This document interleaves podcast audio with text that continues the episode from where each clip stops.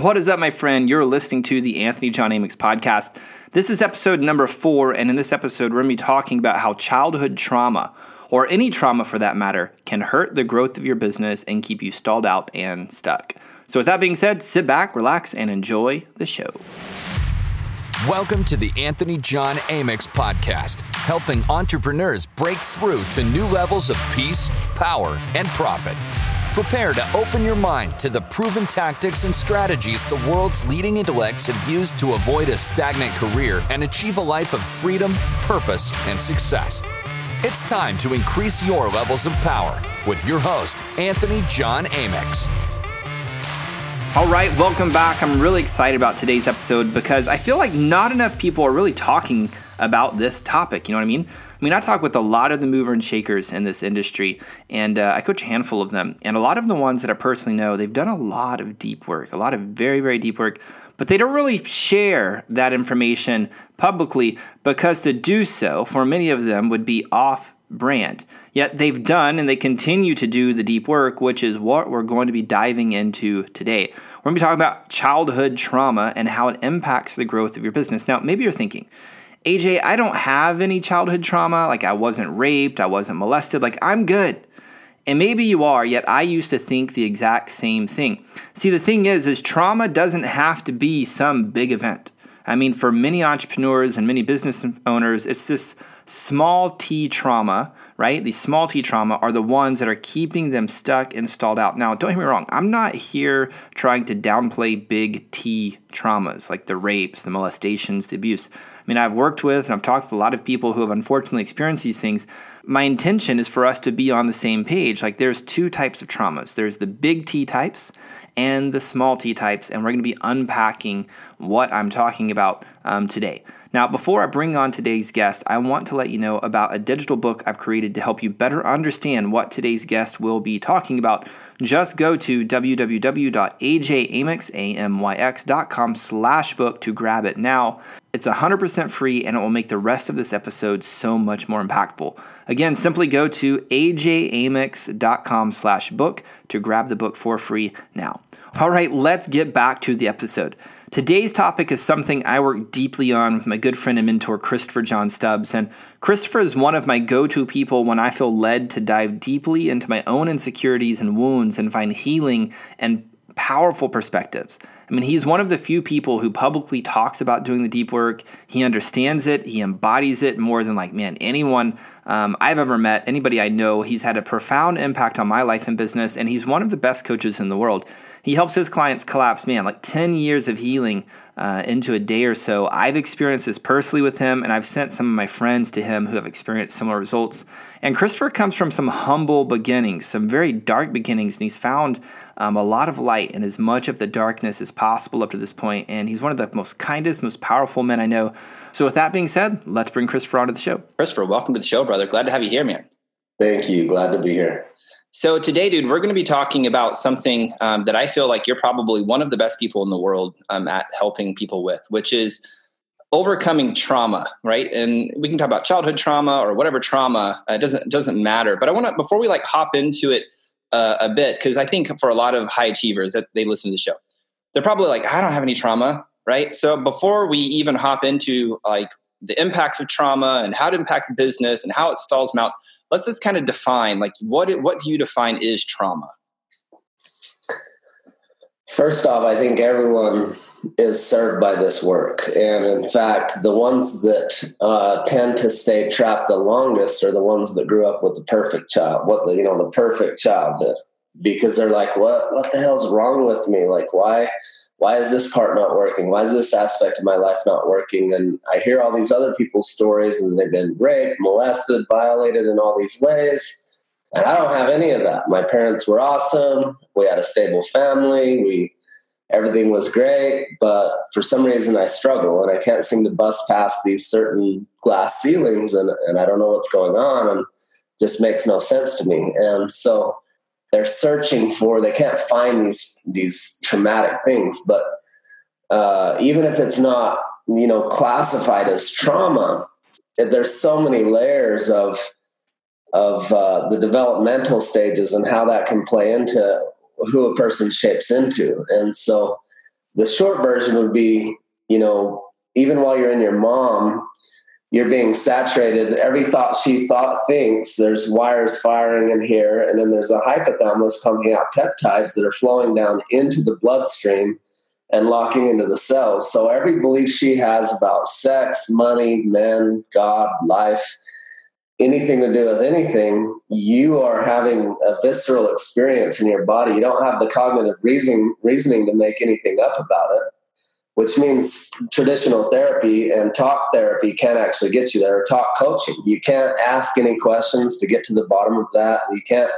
There's not pathways that lead to that because there's no cognitive processing involved in that. It's just an experience of of being saturated in this soup of whatever her experiences were. Um, uh, so, you know, if you marinated a steak for nine months in your favorite marinade, it would be very well saturated. For sure. Uh, and we're being saturated from. Um, so, just that stage alone is huge. Birth uh, is probably one of the biggest traumas for many, many people, especially culture. It's your first time coming into the life, into this life, in the physical body outside the womb, where everything was provided. It's really very, very similar to being kicked out of the Garden of Eden, or, you know, the story of the Garden sure. of Eden. You know, Adam and Eve supposedly had heaven on earth, everything was provided, they didn't have to do anything, and then they're ousted, and now everything has to be earned by the sweat of their brow, right? They, they have all these challenges of being human. Uh, very similar thing. You're in the womb, everything's provided, perfect temperature, you got this heartbeat that's playing this melodic drum tone and and just everything. You just don't have to do anything. It's just total state of being. And now you're going through this birth process, and depending on how that is, maybe you're induced or smacked or put under bright lights or scrubbed or separated from your mom or all these things. Um, just that alone has the far majority of people in, in at least Western culture, if not the majority of the world, having massive trauma just in being born. And then you have all the developmental stages where the next or the next stages for the typically the first six seven years of life where uh, potty training is a big era. Uh, where a lot of stuff happens. And and any conditioning we have about being rewarded for doing what's what's right and being punished for doing what people don't want us to do even if you don't remember major spankings or abuse or anything there's so much conditioning that happens. You come as like this top of the line computer that's operating at maximum efficiency. And by the time you're six or seven, you have so much programming that is is is off. It's been handed down by our parents that no matter who you are, uh, uh, there's a lot of stuff going on. You've got all kinds of viruses and faulty programming in there that have you misperceiving what the world really is and what, what's going on. Dude, it's so fascinating. This topic totally, totally fascinates me, especially uh, my daughter going into her toddler year. She turned one uh, this month, last month, last month. So, like, we're going into that wonderful time known as toddler. now, a lot of people, man, they don't talk about this childhood trauma thing or trauma birthing. They, like, for whatever reason, they don't talk about it. Like, I feel like, at least in Western culture, definitely here in America, even, dude, I mean, I've been traveling Europe for almost four or five months now. Um, it's it's very very similar here. You do not talk about trauma. You don't talk about emotions. I mean, you just sweep that shit under the rug, and and that's about it, right? And I know that was the culture I was raised in. That was the culture you were raised in, and so people are like, "Yo, don't talk about that." Even like going to counseling, hiring a coach, therapist, seeking outside um, help.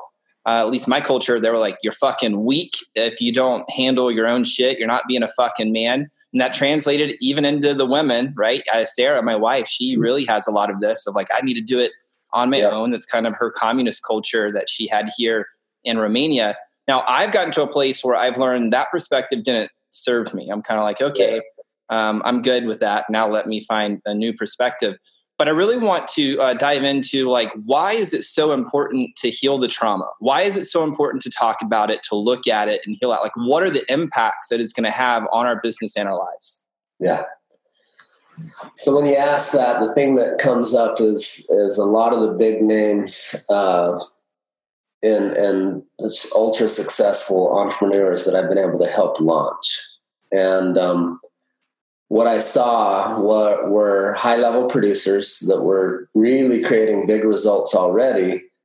They, I worked with them. We were able to help them move through a lot of this stuff, and then they moved from maybe making a hundred grand a month to a million a month personal take home, right, and things like that. So you're seeing a certainly a 10x um, with greater ease, right? So they're more balanced instead of the hustle and the grind and the self abuse and and the distraction and disconnection and lack of balance where they're not taking care of their home life. Usually they've honed in on their business, they focused everything on on making money and everything else has struggled. Their health, their well-being, their peace, their spirituality, their their relationships, their parenting, all the things that on their deathbed they will be like those will be the keys that made them feel like their life is a success, but they've honed in on just money. Now, really the root of that is they feel like a nobody and they made up the story that if they had a lot of money, a lot of things and, and social acceptance and like, wow, look at this guy, how successful he is, that they will feel fulfilled um, but on their deathbed, uh, the far majority of these people, if they stayed in that state, would be like, no, man, I wish I would have, eh, you know, a lot of things. And so my experience of them is when they don't clear this up, and the same for me, of course, my experience in this is just coming from so much trauma myself and overcoming, overcoming, overcoming, uh, and liberating myself one one step at a time uh, to tremendous levels from from some of the lowest places to some of you know I I honestly feel like I'm one of the luckiest men in the world and one of the most blessed men in the world. I know that term luck could be looked down on, uh, but I feel like luck is a very, very strong factor. Uh, but it's actually you can make yourself lucky. Um, but the analogy I best like is it's like these high level producers or these people, because the bottom line is we all have the same potential, right? We all have infinite potential. And it's our birthright, it's our, our given right to be able to access and live in that. In fact, it's our integrity. Uh, to, uh, under the definition of integrity is to be aligned with one's true nature. Well, beyond all the trauma and the stories and the conditioning, every one of our true nature is is limitlessness, right? So uh, to be in integrity, we would actually need to be growing and expanding and, and removing the the masks, the personas, the the conditioned programming that's not working, and it's ever expanding into the next greatest version of ourselves. But anyway, the analogy would be uh, everyone's like this. Uh, you know, you could be a, a, a speedboat, a jet boat, but you've got an anchor, a big ass anchor dragging on the bottom, right? So you keep hammering down the whole. They're always like more gas, more throttle, more gas, more throttle, harder, harder. Like they're always preaching about how grind and push and struggle and and work on the weekend and and get up early and it's all about the grind and the struggle in that stage of the game or that mindset. Well, why not just raise the anchor? Right? Totally. why not just raise the anchor? Or another analogy would be you have this big backpack, and every time you have a trauma that's unaddressed, you're putting a big rock in the backpack. And you're climbing this big mountain of the ultimate version of you, your ultimate version of true success but every trauma, and the traumas don't just happen in childhood. Have you filed bankruptcy? Have you been divorced? Have you have you gotten a car accident? Uh, and and even things that we make up, we, we say, well, that's not big trauma because I was numb and, and I didn't feel anything, and and I I'm not going to make up anything about that. Well, that's fine. Uh, and but the actually when we breathe and feel and allow the emotions to move through it don't actually have to be trauma. None of it has to be trauma. Right. Right. So uh, it's just energy. Uh, but when the energy gets stuck, then it's another rock in the backpack. And so if I was climbing a huge hill and I had a backpack, a huge backpack full of rocks, and, and, and maybe you're carrying 100 pounds or, you know, a good, usually a backpack, 40 pounds if you're going backpacking. uh, you, maybe you're carrying a hundred pound. You know, one time I to Havasupai, and my wife with my wife, she had Lyme disease, and I ended up carrying her pack. And so between the two packs, I probably had about 85 pounds on my back, and I was a good probably 240. Right, so um, it was a heavy load. Um, lot easier if you just don't have to carry those backpacks. You might even be able to send them down on a helicopter or some some mules and just walk walk along, right? Exactly. Uh, so along, yeah. So same thing with life. If we can remove one stone at a time, or or get to a point where we're not even carrying a backpack, we've found our way to accomplish more with less uh, by being smart versus working hard. Awesome, man. Let's talk about like a little bit of the culture that you grew up in. Um, what were some of the types of traumas that had a real impact on you specifically, and how were those showing up to um, impact your life and business in a, in a kind of a disempowering way?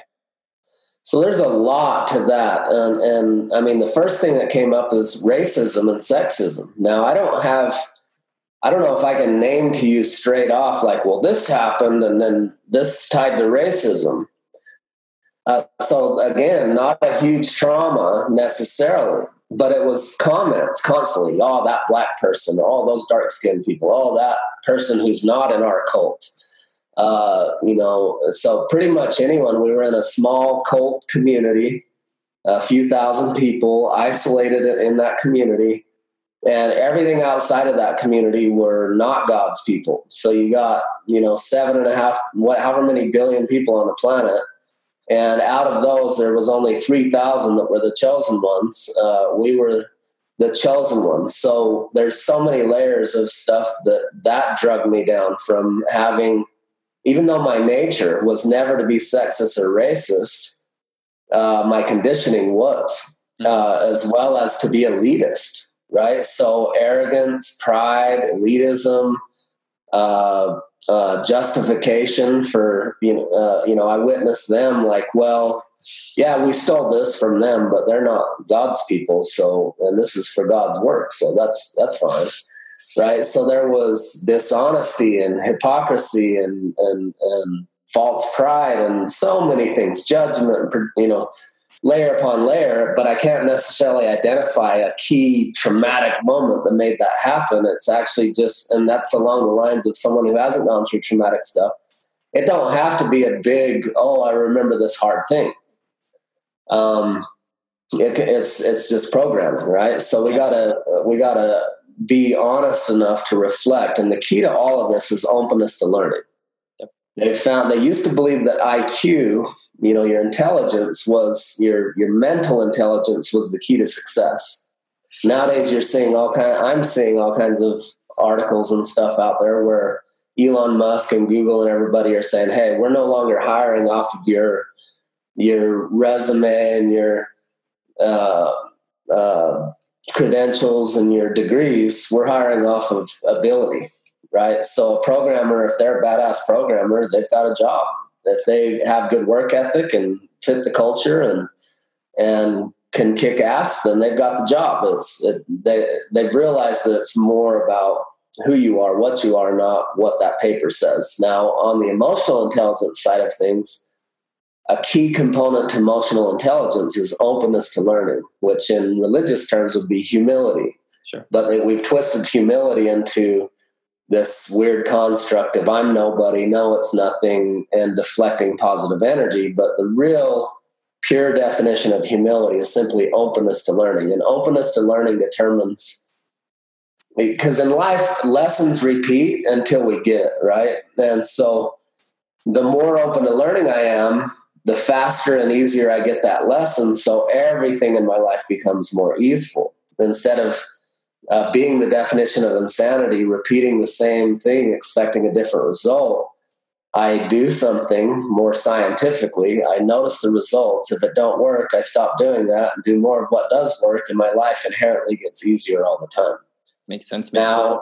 yeah. So if we were to go to my childhood, some of the more traumatic things, you know, one of the earliest memories uh, in my life, I was probably around three years old, and I can only, I didn't even remember this until one day I was driving in the mountains with my friend. normally I'm this thrill seeker. You know me, like always doing this extreme stuff. And we're driving in Montana on top of these tall, tall mountains. We took this dirt road just up and up and up and up forever. And I'm looking down, and as he's driving, if I would have been driving, it would have been no issue. No fear whatsoever. I'd probably be going crazy fast and having a blast and pushing the edges and no fear whatsoever. So he was driving, I'm in the passenger side, and I keep freaking out. Like, in my body's like, oh shit. As we're getting by all these tall edges, I'm like, this is really weird. I don't, I never have this response. And so I, I tuned in. I'm like, what is going on? This got to be rooting, rooted in some trauma. Uh, and there's some feedback here. There's something wanting to be released and, and freed up here. So I called my older sister. I'm like, hey, um, this is happening. I feel inspired to reach out to you and just ask you what, what's going on. Do you know anything? And she says, well, do you remember uh, that time when dad was got drunk, uh, was driving with the whole family in our little blue car, uh, and and your older brother Brandon wouldn't stop crying, and your dad got really pissed off and told him shut the fuck up and pulled up to the edge of a cliff and uh, told him uh, you know you guys will shut the fuck up and conform or i'll drive off this cliff and, and we'll all die. And then he surged the motor and slammed on the brake like threatening like putting us right up to the edge and then I had this flood of memories of, of having reoccurring dreams all through my childhood of being on that exact cliff, driving off that cliff in that car, and all kinds of various versions versions where we crashed, versions where we hit a trampoline and bounced back up and landed safely, all kinds of crazy dreams that I had had as a child. And now all of a sudden everything made sense. Well, I sat and reflected on that like, what's the message? How's this impacting my life? And what I discovered was, uh, you know, I've had a really hard time owning my voice. Early on in my coaching career, just to make a Facebook post was just horrifying. Yep. Later, to make a Facebook video, horrifying. To speak in front of a group or to be in a traumatic, you know, a, you know, tough situation, like uh, eight years ago or something. Um, my wife's dad uh, has the tendency to verbally abuse and he him and his uh, her mom got pissed at us especially their daughter and they came over to our house to voice their frustration and we were prepared to have a conscious conversation and we, we sit down and and the dad instead of saying hey we felt this way and and this was tough and we want to work through this he started telling my wife um, you're so damn selfish. You've always been such a selfish bitch.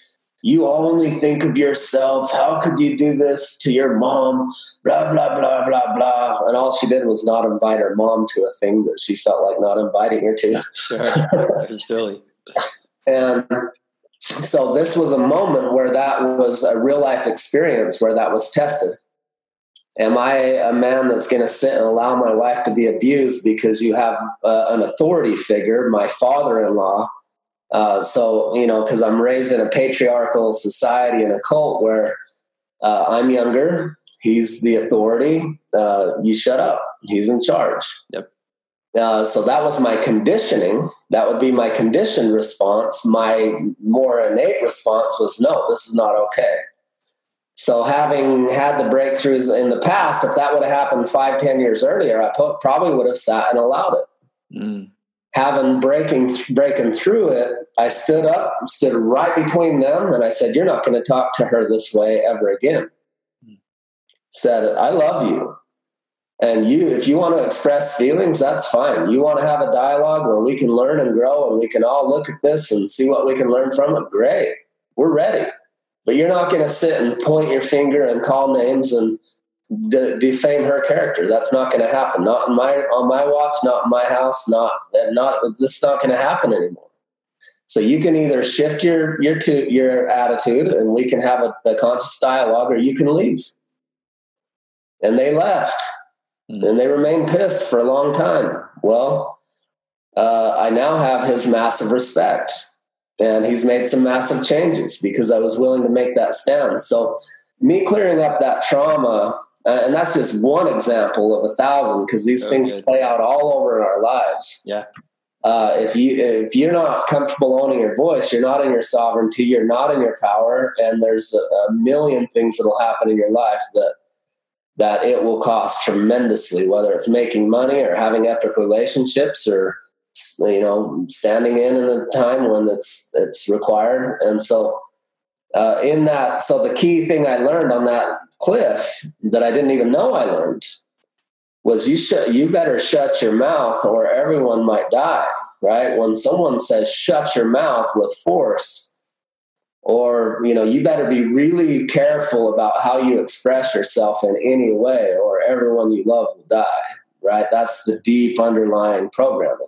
Yep. And so that's something, you know, uh, it's with all these things, it's not like one and done either, right? Well, that's the thing, that's the next trap we fall into is, oh, I already cleared that stuff up.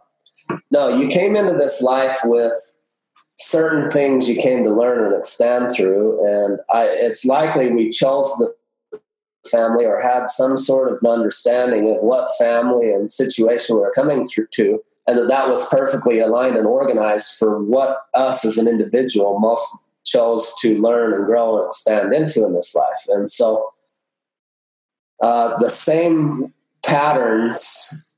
Uh, so, like for the instance, this one thing of, of not owning my voice, I'm still uh, running into that. Right now, I live in Utah. I have a strong uh, mastermind group that I'm involved in that I get a lot of high end clients from. Well, I have this edgy retreat called Sextasy that's all about sexual healing. Because uh, what I've found in all the years of everything I've done, the deepest guilt and shame and trauma for everyone, whether molested or not, is around sexuality.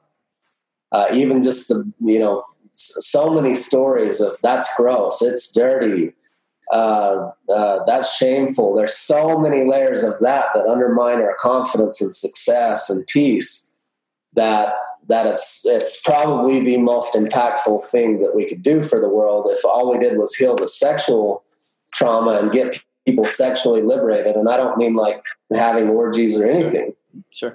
I mean being at peace with your sexuality, being clear on what your sexuality is, and being in integrity with that for me, that's a committed monogamous relationship with my wife where we are so deeply and intimately connected that we can talk about anything, explore anything that we desire to explore with each other, and have a blast doing it within no guilt and shame, right? So, another person, that might be an open thing, or who knows? That's up to them. For me, that's my thing. Well, in this local community, uh, the f- feedback I'm receiving is that I haven't laid a good context with my marketing because the way it's being perceived is that I'm promoting an orgy. Mm. Uh, sextasy, the, the initial perception is you're combining ecstasy and having an orgy, is the message that's being received by a portion of people. Now, in the past, this would be just horrifying to me. Oh man, all these connections and resources and opportunities and relationships and ah. Uh, but after many years, it's like I know who I am. I know what I'm up to. If you don't, that's on you. Sure. Uh, I, I received the feedback that I probably ought to lay some more context and really make this clear because what I attempted to do was make it playful because it's such this deep, heavy topic, right? And if you make it, if I went on and I'm like, this shit's intense and you need to come heal your sexual shit. Like probably no one's going to show up to my retreat, right? But I was like, "Hey, we're going to play with this. We're going to create a fun, safe environment. We're going to have a good time, and you're going to have a much better sex life." right? So that's kind of the feel. Like we're going to dance and move through this in friendly ways versus weeping, wailing, and gnashing of teeth. Sure. Well, then I didn't add enough context apparently because it's not going over so well. Mm. Um, but again, so the point of all that is uh, the same. Whatever we think we healed, it's a layer. It's like a forty-story building or an eighty-story building uh, with a spiral staircase. You're, there's still a north side, an east side, a west side, and a south side, and all those still pose the same challenges, just like winter, summer, spring, and fall but it's you know I don't have to suffer through winter. I can put on some extra layers and and and find what I love to do in winter and have a good time. I'm glad you're talking about this because i am at a place where I've come to that conclusion, and maybe it will change. I don't know, but this is where I'm at currently. Is I, I maybe every soul comes here, like you said, to learn a lesson. Uh, I'm finding that true to me, and it, like you said, it's whatever that lesson for me. It's very similar to yours about claiming voice, claiming power from a place of love, not from a place of force, not from a fuck yeah. you. Let me make you conform to my way. Uh, that was yeah that was the environment I grew up in, similar to yours, not as extreme, but definitely very, very, very similar, just in a different um, environment, right? But I'm finding uh, it's just been kind of like you said, that spiral t- staircase that's always evolving upward. And I'm experiencing that same trauma from a different layer, from a different perspective as I'm really spiraling up on, you know, how you say, how good can you stand it? Um, and it's just been different fractals. It's been healing stuff with my father, healing stuff with my mother, healing stuff with my wife, healing stuff with my fucking father in law. And, you know, it's interesting me being in Romania right now because we came here four years ago, I think. And it's the first time I met Sarah's father. And um, and I, I, hadn't been through a lot of the breakthrough work and healing uh, then that I have done with you um, since then. And so when we first got here, I remember I was sitting in Sarah's bedroom with her or something, um, and we're just talking and dialoguing. And he comes in, and his question to her was, "Hey, did you guys get? Um, are you getting a prenup?" Now I don't know what he did say that he's speaking in Romanian, so I don't know what the fuck he's saying, right? So I asked Sarah, I'm like, "What the fuck is he saying?" And she's he, she's like, "Well, he wants to know if we're gonna get prenup." Da, da, da, da. And it wasn't for me about the prenup. I didn't give a fuck about the prenup. I just felt disrespected because, like, motherfucker, you haven't taken time to even get to fucking know me and you want to sit here and fucking judge me, think I want your fucking shit that you got in Romania. I don't give a fuck about your stuff. Right. Right. So I felt really disrespected. And dude, that sent me in like a whole tailwind for like honestly two weeks for the whole trip in Romania. Yeah. Now uh, I can be with him. We're in, we are in, I think where we were, we're in Ireland. He, he flew over and explored Ireland with us back in April and um, I was driving on the wrong side of the road, which is the right side of the road there in Ireland, right? Never have driven on, you know, a right hand uh, driver. Uh, I had a huge van full of all of our family. I think we took um, 15, 10 of us. I don't remember. We took the whole family there. And so he, he gets there and he's like, Hey, have you, have you driven here? I'm like, no. He's like, oh, maybe we need a driver. It's like all of this fear, like that of his, that he was then putting uh, on to me. And I just kind of looked over him and smiled and said, welcome to the adventure. Get in the fucking van and get the fuck out. I don't care what you do. and then he's gonna laugh and he goes, All right. And then like halfway into the day, he's like, Man, you're a really good driver. And I'm like, Thank you. I appreciate that. Awesome. but before, dude, that would have totally yeah. crippled me. I would have felt disrespected. Um, yeah. I would have felt like he didn't care about me. And yeah. now I was at a place like, ah, it's your shit, dude. If you're afraid, that's on you. I'm good. So awesome. Gold. Awesome, dude. Well, what was the turning point for you? Um, where you decided to kind of take responsibility for these layers of trauma and you're constantly doing it. And that's one of the things that I really respect about you. Um, but like, what was the turning point? And um, yeah, what was the turning point for you? So I'll give a little build up for that uh, in the shortest form possible. So, short story, go through all these traumas in childhood you know, decide I was entrepreneurial, so I launched a business in my late teens, build that for 12 years, have every material possession, a beautiful wife, feel like, you know, by external view and appearances, this guy's got everything. He's successful. Um, later, have a divorce, everything falls apart. That was a huge trauma in and of itself. And I go into just trying to drink away my problems, right? So I'm holed up in an apartment by myself, wouldn't even turn the lights on, blinds drawn, lights off all day, every day. Uh, a few times a week, go to the liquor store and stock up, and just hold up in this this apartment, uh, and just drinking a bottle to two bottles of the flavor of the day every day, drinking myself constantly, and maybe sleeping two hours a night, and just incessantly just annihilating myself on the inside. And one night I, reach a point where I'm like, I'm done. And so I pull out my gun and I put it in my throat and I'm sitting hand on trigger loaded. And basically the dialogue was, uh, and in the past I had come close to this before a few times and it was like, no, you can't do this. You'll go to hell. No, you can't do this. You'll hurt your kids or others, blah, blah, blah. And at this time, it was like none of that was working. Uh, and it was, I, I don't believe in God. I don't believe in hell. I don't believe in anything. Uh, obviously, nothing or nobody's out there that cares.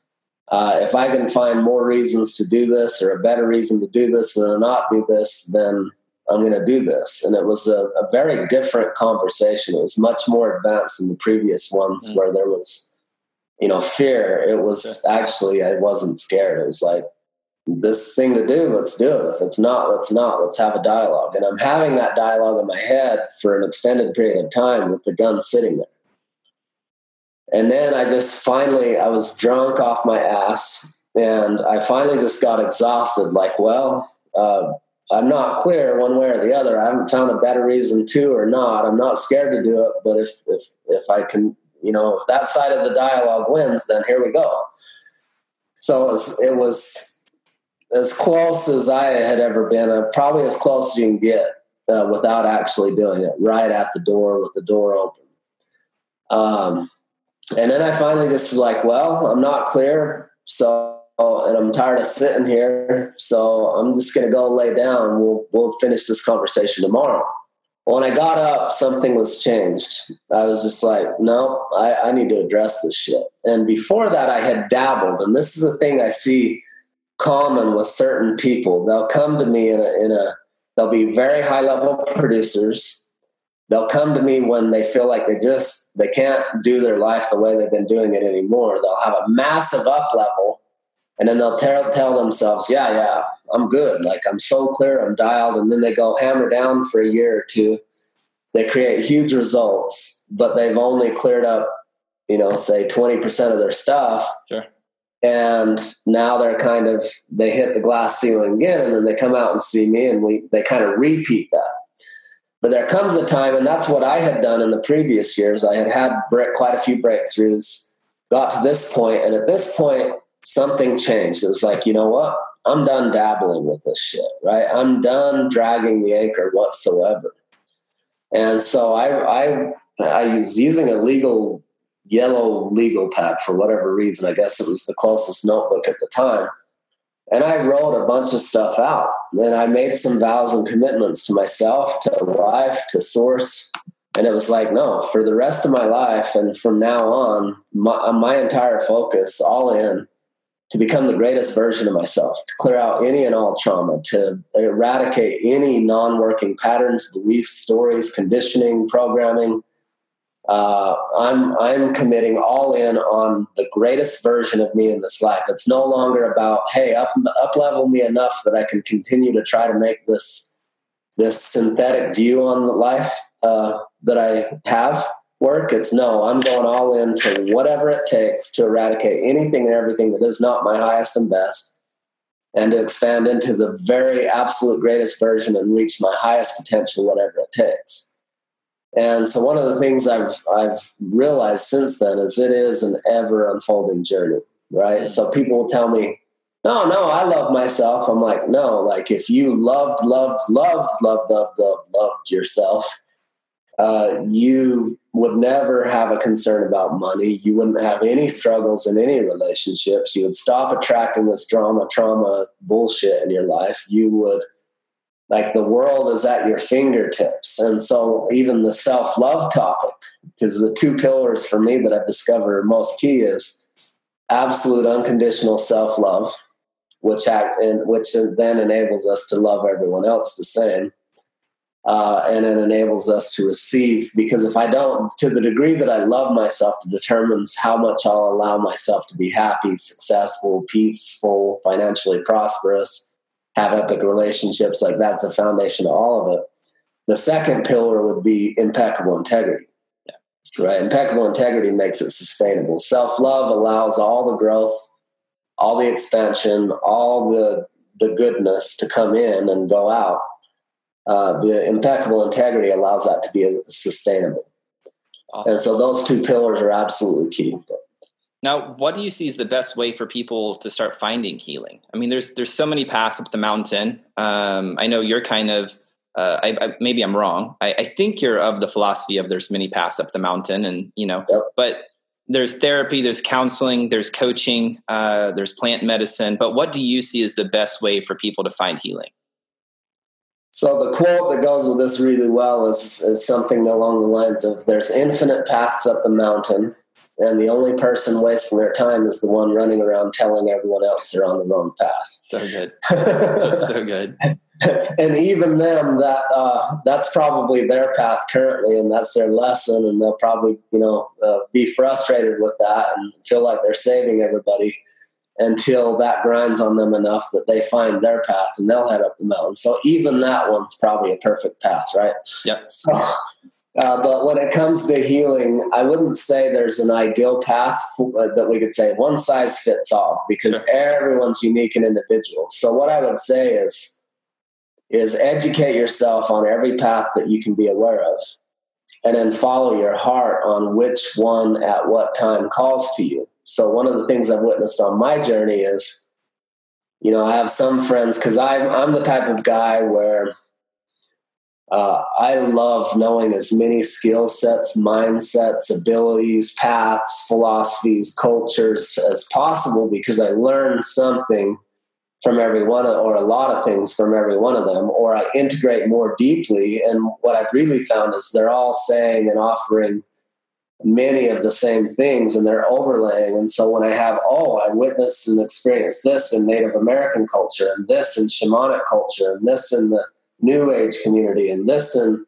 Christianity or religion and this and uh, everywhere, it's like truth is truth wherever it comes from. And and for me, I love having access to that from every angle that I can find it. So uh, what I do is is I follow my heart. I feel like we don't lead with the head from we don't and really in life the less we lead from the head we lead from the heart. The heart tells us where to go and the head helps us navigate safely right? So it's this dance between masculine and feminine. Yeah. Feminine has that inspiration of yeah this is the next best thing on your path. And masculine says cool how do we get there safely so, uh, so but the things that I've found, there, there are some keys I've found that tend to be most helpful.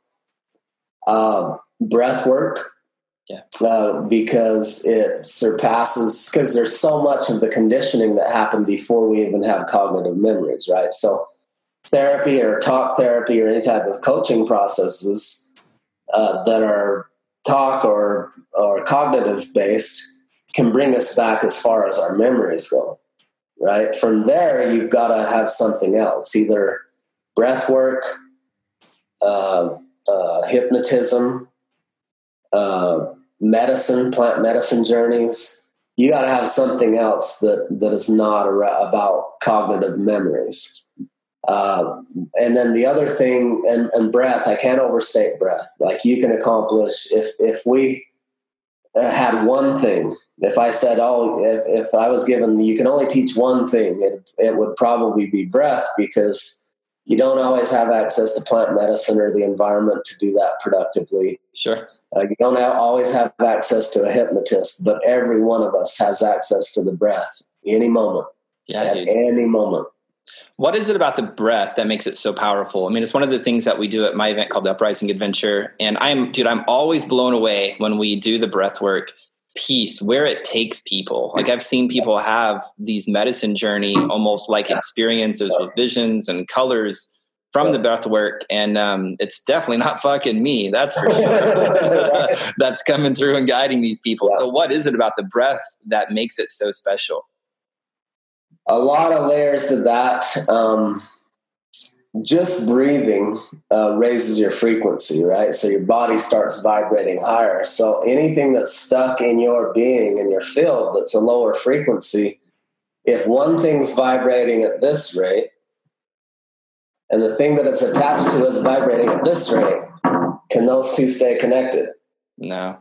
No, and I I wish I could move this hand at that pace and this hand at that pace at the same time because it would demonstrate it well. But when they're moving at a completely different frequency, it's released. So any trauma that's stored in the body, because that's where it's stored, it's stored not even up here, it's stored in the cells all throughout. And so if we look at the word disease, it's dis-ease, a lack of ease. So anything that's causing a lack of ease, stress, worry, overwhelm, uh, judgment, resistance, drifting, uh, whatever it is, uh, the root of all disease is a lack of ease. And so, breath, so any trauma uh, is causing our physical disease. It started mentally, emotionally, became physical. Um, so, whether it's a mental disease and a, a, a physical disease, it's all rooted in the same stuff. So, we can heal our bodies, we can heal our minds, we can clear emotion. So if you define emotion, energy in motion. So the only time it's it's disease is when it's not in motion, which is part of the emotional intelligence and the, the releasing of the trauma. So when we breathe, raises frequency. We also have naturally occurring DMT in our body, so you can release DMT through the breath. If you go into like a deep shamanic breath or something like that. Um, and there's all kinds of breathing styles, of course, uh, and different patterns, processes, whatever that create different results. Yeah. Um, but it's such a fascinating topic. But but to keep on topic, raises frequency, has the potential to release DMT, which could help you access. You know, Jesse Elder has this quote that I, I love. He says, uh, "Taking uninspired action is like having sex with your clothes on." Yeah. Right? So the value of, of releasing some DMT or getting into a deeply relaxed and inspired state is that I can generate. I mean, would you rather have life be a sex with your clothes on experience or a sex, juicy, sweaty, awesome, you know, full on, clothes off, skin to skin experience? I'm pretty sure the far majority of people want that skin to skin experience. Sure.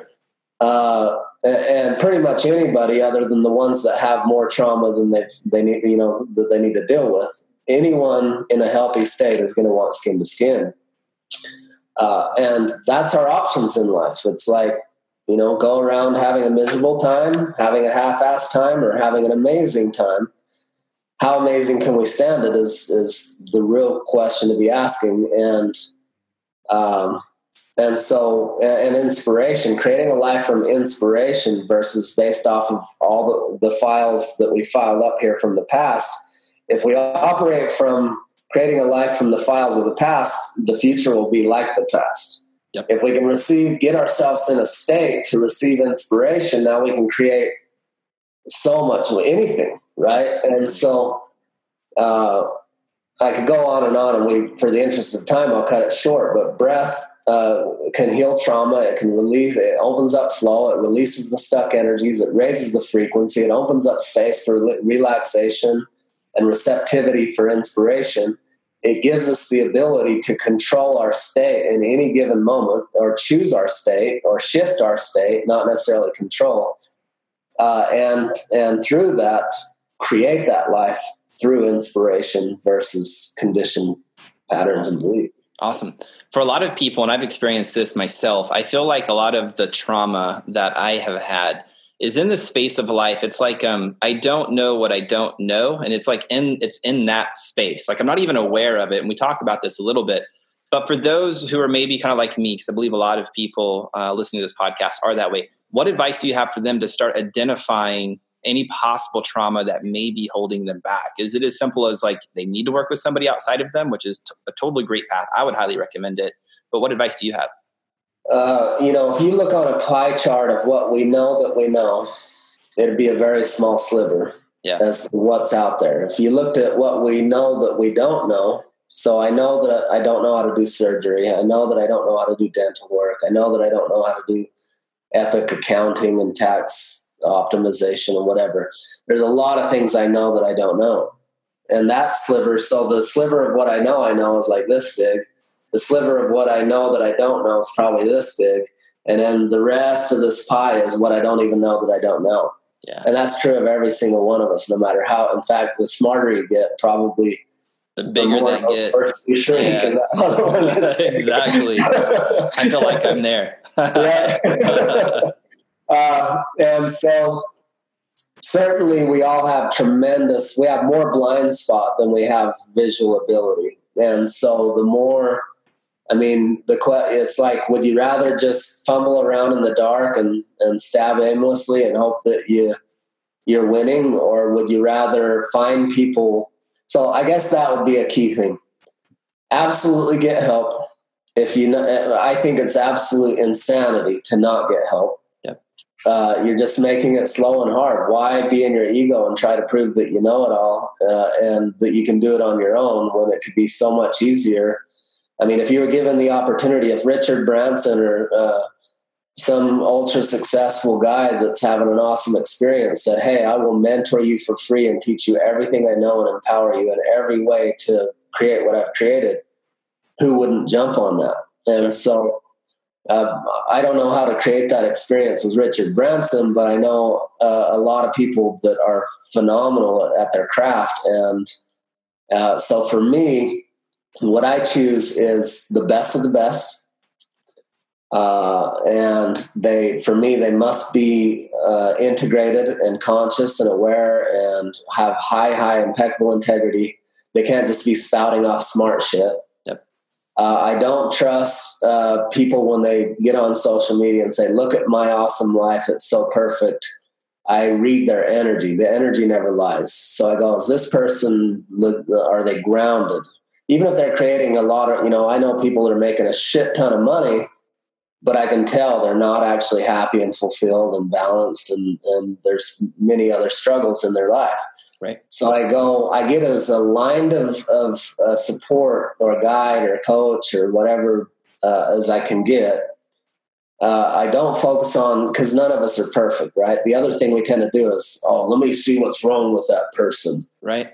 It's like if if but I would rather learn. So, say someone's making a lot of money, I would rather learn from someone that's making a lot of money that is actually also providing true, deep value and deeply passionate about what they do than just someone that's making a lot of money and they're just doing it for the sake of, of money, right? Sure, sure. And so, the more aligned they can be, the better. But the key principle would be definitely get help, but get it from people who have the results that you most want, right? Yep. And, now, even along those lines, like one of the things I've continued to struggle with that I'm making tremendous progress on is I want a ripped body with six pack abs. Now, I've been, I had that all through high school, abused the shit out of my body through my late teens and, and 20s. And I've been on a long journey since then. I've become an Ironman and all kinds of stuff. And even as an Ironman that could go hard and heavy for 18 hours straight, I didn't have six pack abs. I still had love handles and still had a belly. Uh, so no matter how fit I've become, no matter how healthy I've eaten so far, I haven't cracked that code. I, I could teach so much on health and fitness. I know deeply through experience about health and fitness on tremendous level more than most people. But I still don't have abs. So it wouldn't be congruent for me to say how to get if you're if you uh, have uh, love handles and six uh, uh belly, uh, I can help you get six pack abs. That no matter, I know probably more than most people about that, but I don't feel congruent to sure. be a guide in that because I haven't accomplished it. Sure.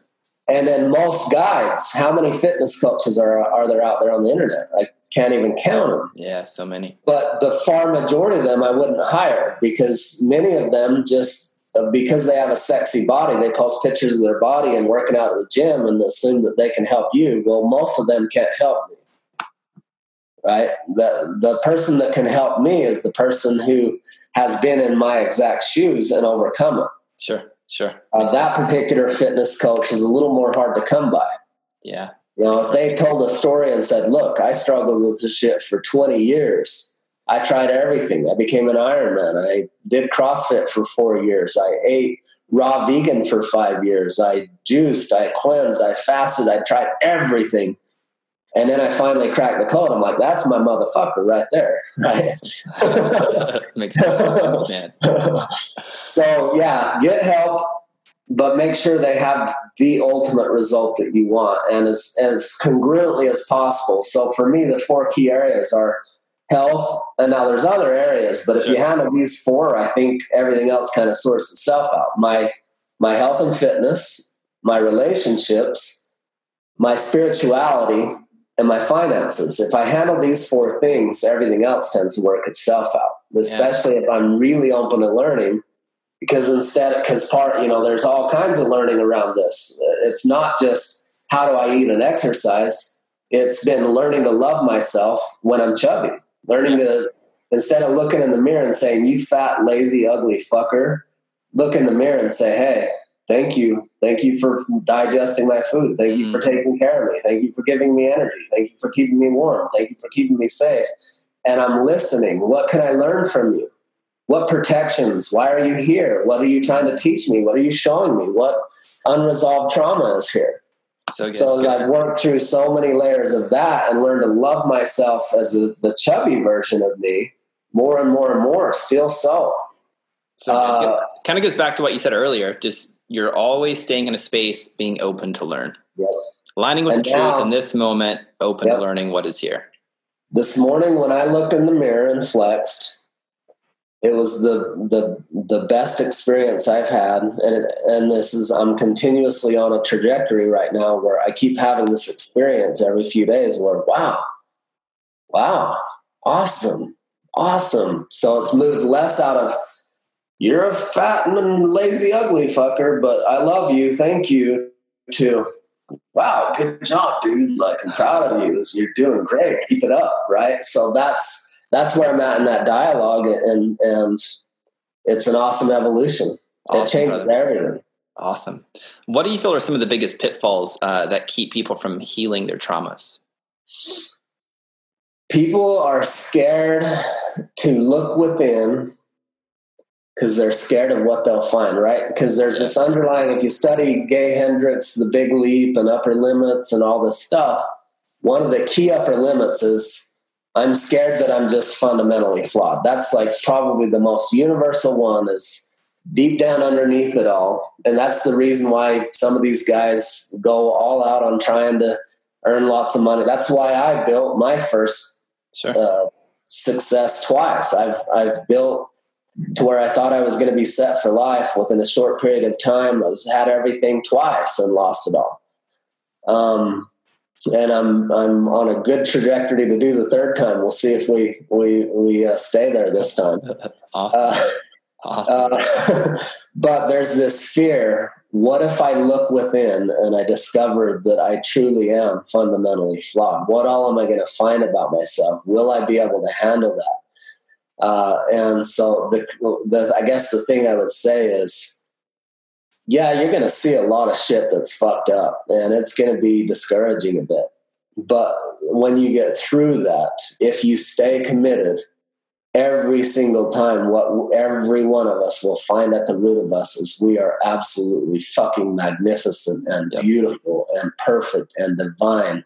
And there's nothing wrong with you. There's nothing that needs to be fixed. We're just removing all the shit that's not you. And uh, we're not even, we don't need to teach you anything. We don't need to heal you. We don't need to fix you.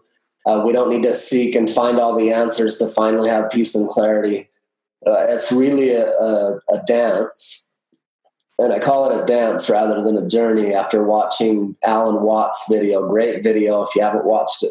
Life is Not a Journey uh, by Alan Watts on YouTube uh, he's like, no, it's like a, it's a song and a dance because a journey, it's like if I'm driving, it's it's I'm going from here to there, yeah. or flying, and there's this time in between, and then when I get there, I've arrived.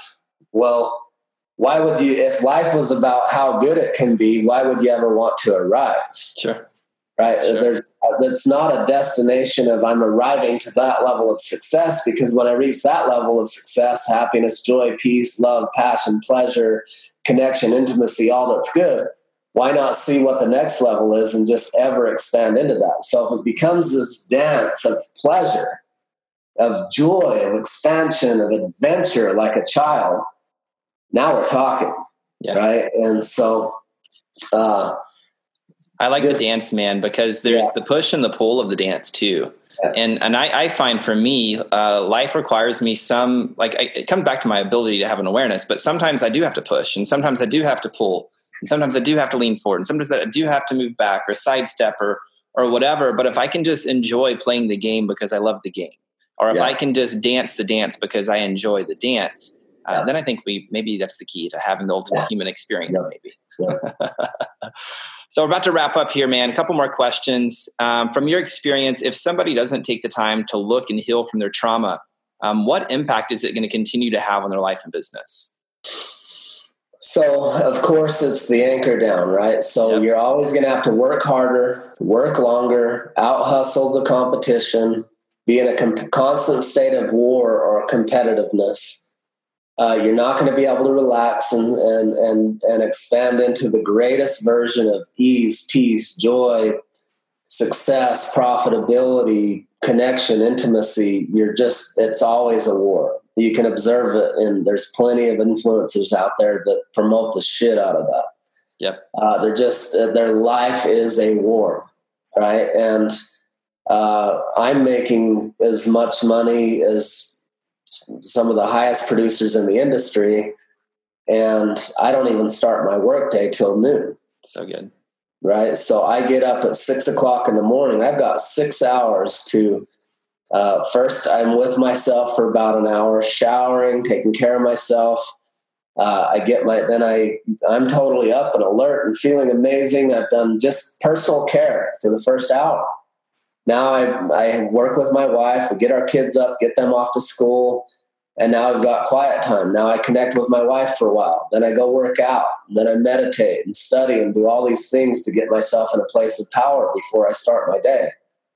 Uh, I might handle a couple of text messages and emails and a little social media time.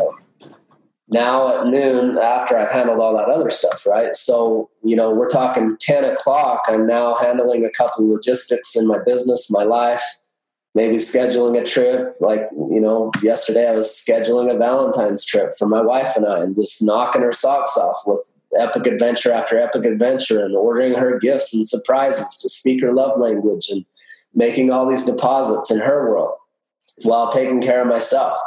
Then at noon, I have typically I just schedule two to three sessions a day with 30 to 60 minutes in between to nurture myself and to take it easy and to handle logistics and whatever needs to be handled in between so that my life is a continuous state of ease, flow, spaciousness, relaxation, joy. Now, on those on times, I'm dialed, right? Like I'm giving them the very best of me. I'm spacious, I'm relaxed, I'm in a state to receive continuous inspiration for myself and others. And so I'm delivering max value from within my zone of genius so that it's something I absolutely love. It's not a grind whatsoever. It's like play. Like I wouldn't, uh, there's nothing else I'd rather be doing in that moment. Go all in, give it all I got, rock their world, do that for two, three people a day. Once every few months, host a retreat. Love that too. And the rest of the time, I'm expanding, maybe building out a, a funnel or a new product or line or offering some other solution that's going to really rock people's world.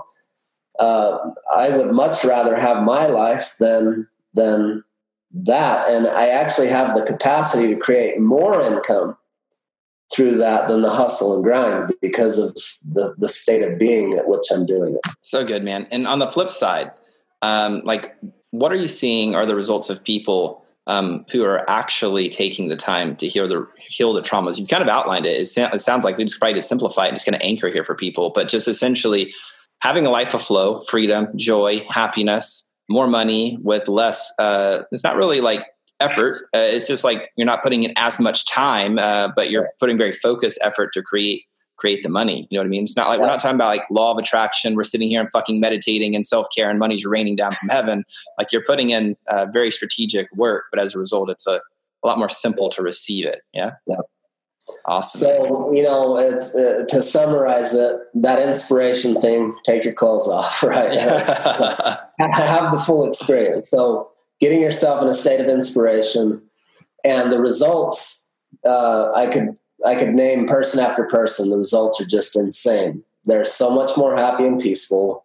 They spend way less time doing stupid stuff.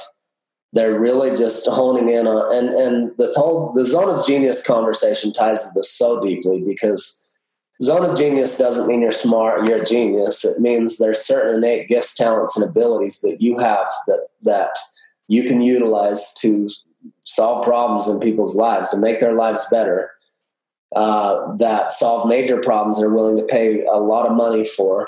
But because it's from that particular thing that that's innate to you it's the deepest most fulfilling most enjoyable thing possible. And so now even your work is play uh, you have more energy. It doesn't drain your energy. It fuels your energy. Awesome man. Right? and so uh, the the end result these guys make infinitely more money with way more ease and grace uh, they have a balanced life. So for me, true success is my health is rocking. My spirituality, I have a deep sense of purpose and fulfillment and feel aligned with my true nature. So when I say spirituality, I'm not talking religion or woo woo. Right. I'm talking, right. I know who I am and I feel inspired and connected and driven by by a mission, a purpose. and I feel deeply fulfilled uh, financially, I have the means to make choices uh, from a place of freedom, from choice, not what can I afford, what's most expansive, what's most enjoyable, what what's most expansive for myself and others, uh, and then uh, relationally, everything's relationships, relationship with self, relationship with source, relationship with others. That's the source of everything that's the, my relationship with myself determines my health. My relationship with myself determines my relationship with others, with source, with all of it. So relationships is absolutely key in all of it. But uh, if so, true success for me is I'm thriving and expanding in all four of those areas. Uh, so Awesome. And then for people that want to learn more about you, uh, they want to figure out like how they can work with you. Um, you want them just to go connect with you on Facebook, just facebook.com slash Christopher John Ascending. Um, I know you have a few one-on-one coaching spots available. You have some some really cool breakthrough stuff available. You have business team consulting, leadership stuff, adventure retreats. You talked about Sextasy retreat. I think you're going to have a couple, one or two of those coming up in 2020, right? Got one coming up in February, uh, just before or just after Valentine's, right around Valentine's. We've got, I think it's just after Valentine's. Awesome. And so ecstasy retreat. Awesome. And I can like personally attest to Christopher, man. I mean, um, I'm at a place where I'm making more money than I ever have. I'm doing it while traveling in Europe, which has its own very unique set of challenges. Um, but you have honestly been a, a, big catalyst for me helping helping me heal a lot of the traumas. I mean, we talked about one with my father-in-law and things of that nature. And there's been multiple, multiple uh, scenarios. Uh, more connection with my wife, a fatter bank account, more connection with my brother, sister, mother, um, to the point now where if they have shit going on in their life, um, like they're picking up the phone and being like, "What do I do?" And, and even healing some of their shit um, as well, dude. And it, that's because of you. I'm sharing the story because anybody who's listening, uh, Christopher's like the fucking real deal, no bullshit, um, all about results. And that's one of the things that I, I genuinely love about you. You're an amazing, amazing human being. And uh, thank you so much for being raw, for being real, for being vulnerable, and just sharing what you've shared or what you've learned um, here today, man. Thank you so much. thank you. Well, there you have it, my friend. Advice from one of the masters when it comes to healing um, from trauma, childhood trauma, adult trauma, any trauma, right? I'll tell you firsthand, this is the work many entrepreneurs run from. I mean, like, many people want the tactics and the tools because they believe like that's all there is to the game. Remember, the tactics and tools are just part of the game. Yet it's this inner work that always seems to move the needle for high achievers. So if you truly want to see how good life can get, like how good can you truly stand it? Like how little effort is truly required to create more dollars in your bank account, more connection and intimacy with your partner, your spouse, more fun with those you love. I'm here to tell you when you dive into your darkest pits of darkness, for when you're willing to go there, you will find how much love and light you have to give to the world. And as a result, you'll experience more money, more love, and more purpose as a natural byproduct. I'm also here to tell you if you feel like you've lived big and lost much and you trust a few people, Christopher can help you realize and fulfill your potential, make a significant impact in the world, and reap the rewards for all you've contributed and endured up to this point. Now, if this speaks to you and you want to learn more about Christopher and what he's up to uh, and want to connect with him on Facebook, simply go to facebook.com slash Christopher John Ascending and you can connect with him on Facebook. I know he has some really cool things going on. Um, we talked about his Sextasy event. That's all about diving into insecurities around sex. We've already talked about um, he has spots open for coaching and um, retreats and stuff like that. So make sure you go check him out. Facebook.com slash Christopher John Ascending. Well, that's going to do it for this episode. But before we go, I want to offer you the opportunity to take your life and business to the next level. In this episode, I had Christopher John Stubbs come on and talk about how childhood trauma impacts the growth of your business, and we touched on ways to find healing. I found it's really hard to do this type of deep work on your own, but with a little personal guidance and the right group of people and the right environment, the sky is the limit. So I'd like to invite you to check out my three and a half day transformational event called The Uprising. It's an even deeper dive into what you've learned in this episode, and it helps you collapse five to 10 years of healing and breakthroughs into three and a half days. Rest assured, it will help guide you to a whole new level of peace, power, and profits in your life and business. Now, I only allow 10 people to join me for each event, and I only hold this event once a quarter. So, if you're serious about unlocking more freedom and success in your life, then head on over to www.uprisingadventure.com watch the short video about people's experience, and then schedule a time to talk with me to see if you're a good fit for the event. Now, I hope to see you at the event. You can go check that out at uprisingadventure.com. And uh, man, I look forward to you coming back next time for a new episode of the Anthony John Amix podcast. Until next time, my friend, I'm out. Peace. That's all for this episode of the Anthony John Amix podcast. But we have plenty more to help you achieve a life of freedom, purpose, and success head on over to ajamix.com for exclusive resources, information, and tools to break through to new levels of peace, power, and profit. We look forward to having you back for the next episode of the Anthony John Amix podcast. Bye for now.